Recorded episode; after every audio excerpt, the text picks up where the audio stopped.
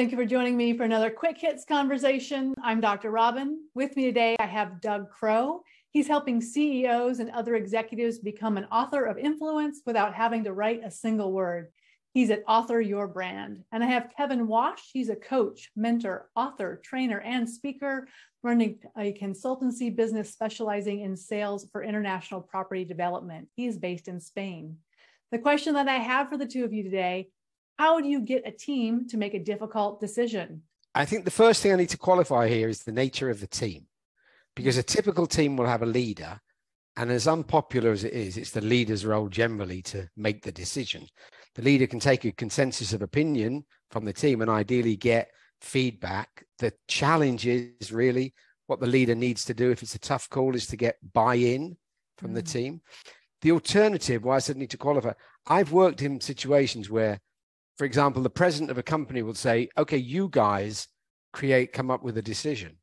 Hmm. So you come up with a decision, you go back to the president and he'll say, no, I don't like that. Go and come up with another decision.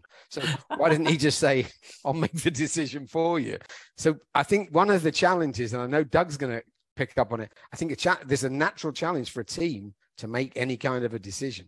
Hmm. Yeah. I was just, you know, racking my brain when I saw this, Robin. Like, well, what experience do I have when actual a team did make a decision or had the authority to make that decision?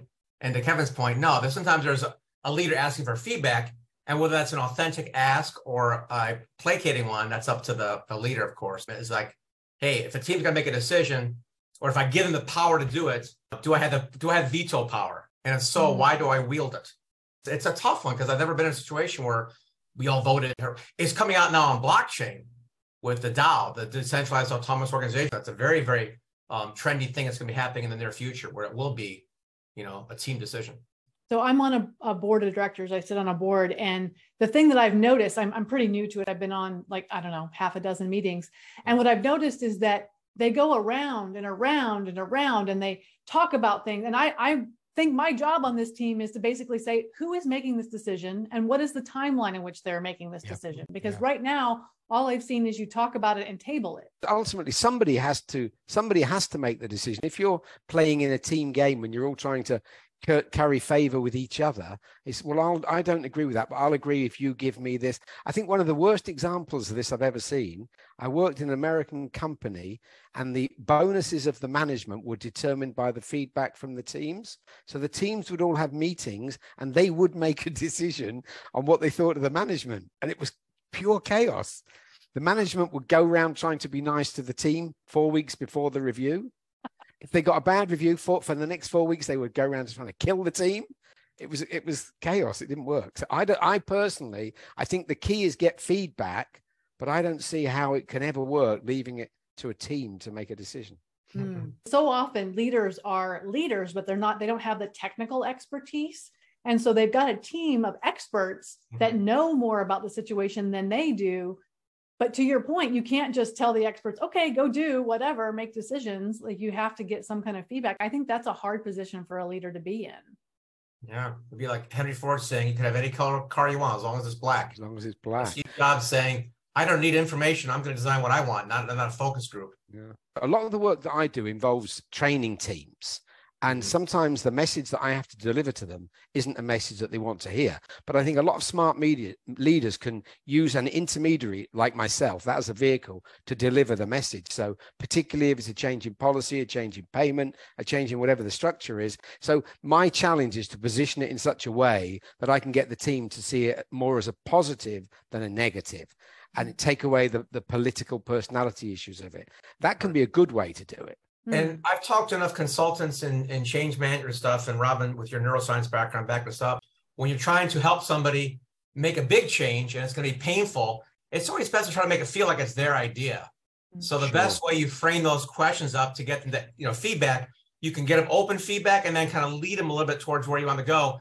And if they come up with the right solution, which is what you want on their own, it might feel like a team decision, but it's the one that you kind of planted in them to do it from the onset. And there's a, a, style called motivational interviewing where you ask questions that say, What if you do this? Or what if you do that? And you're not leading them, but you're helping them kind of realize, hey, this is where it's going. The other thing that came to mind as you were speaking there, Doug, my sister talks about this. She has a four year old, and she says if you have to take your four year old to the doctor to get a shot, you don't just show up at the doctor and be like, today you're getting a shot. Like three weeks ahead, you say, we're gonna have to go to the doctor and you're gonna have to get a, a, shot and this is why and this is why it's healthy and you like warn them mm. because then they're prepared and i think you have to do yeah. the same thing with teams like you don't just spring stuff on them yeah. You see, I'm not sure about that one, Robin, because I think sometimes if you give them the lead up over a three week period, they've got three weeks to come up with negative connotations and more reason to fight their case. If you just spring it on them and it's today, and when is this taking place? Today, they just need to accept it. It's a bit like, you know, if I want to go out for a night out with my friends in two weeks' time, would I tell my wife now or would I tell her in two weeks' time on the day? I would definitely tell my husband two weeks out. He needs yeah. time to process. Oh no, stuff. I'd tell her on the day. I'd He's more of day. a forgiveness and permission guy. That's understandable. yeah, yeah. And change is never easy, but it's always necessary. Mm. So whatever works for that team, right? Whether it's to spring them on them and get going, or if you want to help them nurture them to have be their own idea, it really depends on the change, right? Three weeks might be too short if it's a major change, but if it's a minor change, then probably you don't need a whole lot of time, I guess. Well, I think it depends upon the psychological safety and the culture of the of the yeah. team as well. And that goes back to our point about making decisions is that if you have a team that just blindly follows, they're not going to make decisions. They're going to go in a circle and be like nobody around here makes decisions. Mm-hmm. But if mm-hmm. you have empowered them to be successful, they're more likely to come with this is the data and this is what we think the decision should be and basically mm-hmm. tell the leader here's the decision this team thinks. it goes back to leadership and empowering your team to be their own leaders, right? So in my case, I give my all my team members a certain amount of authority to do what they want. They can spend this much without even telling me what they're mm. spending it on because I want to encourage them to lead themselves, right? Mm-hmm. That comes back to the line. It's almost like saying you're in charge until I need to take over. Yeah, you can empower people to certain levels, yeah. and those type of things. You've given them the authority to do that. But the big changes aren't coming from those guys. The big changes have to come in from the top. My work is predominantly based in the sales environment, which the sales environment is very much. Uh, it's a fast, rapid changing environment. You wouldn't plan something with a sales team three weeks in advance. You'd have a meeting today, you'd deliver it, and it'll start tomorrow. But I think a good way to do it as well is if there's an opportunity for the sales team to say, okay, if we do this, can we look at something else? Can we review something else? So I will quite often sit with the leaders of a company and say, fine, I'm going to deliver that. But if we achieve this in this period of time, I want to come back to you and ask for something in return. Mm-hmm. So that way is a really good way for me to get the sales team to buy into what the change is because there will be a benefit for them. I think the other thing to consider is that you can't give a team authority and say, here, I want you to make this decision and then take veto power and veto whatever decision they make. Like that's not psychologically safe. That's yeah. just pulling the wool. You can do it once, you can't do it twice. So I think the key to all these type of changes is if you look at your team, there's there's different makeups in the team. There's always a top level, there's a middle, medium level, and then there's the the challenge ones. You've got to get the top level guys on board. If you get the top level guys on board, they will lead and the others will follow. You may take one or two people aside for a private conversation to give them a heads up of what's coming today so they feel mm-hmm. that they've had a little bit of advance warning so they can prepare.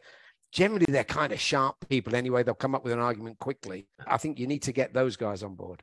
Do you think that it creates the division in a team if you start cherry picking, like this person gets information first? Like, does that create a problem? I think there's always division in teams. In an ideal world, a team all functions as equal parts. Mm. But I think yeah. that's utopia to, to Kevin's point, though, he's ta- he's you know giving information to his his quick thinking leaders, and the quote unquote betas in the group aren't going to make a muss, uh, fuss about it because they're always following anyway. I always think it's a bit like uh, running a team is a bit like communism. Everybody's born equal, but some people are more equal than others. Mm. So hmm. there's always some guys in there and girls in there that you're going to give a bit more a little bit more information, a better quality of lead client, whatever. There has to be because otherwise you're saying to the your top producer, this this rookie that's just walked in, I value them the same way I value you, which you can't possibly do that. Right. You can put them on the same pay structure, but you've got to make sure that your top guys, top people are always getting the opportunity for you as a company to bring the greater returns back.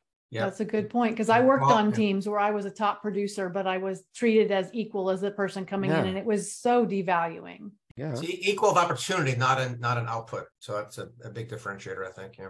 yeah. Yeah. yeah, Well, this has been a great conversation about teams and how they make decisions or don't make decisions, and the mistakes that leaders can make with teams. So I appreciate you guys having it with me, and I look forward to speaking to each of you again really soon.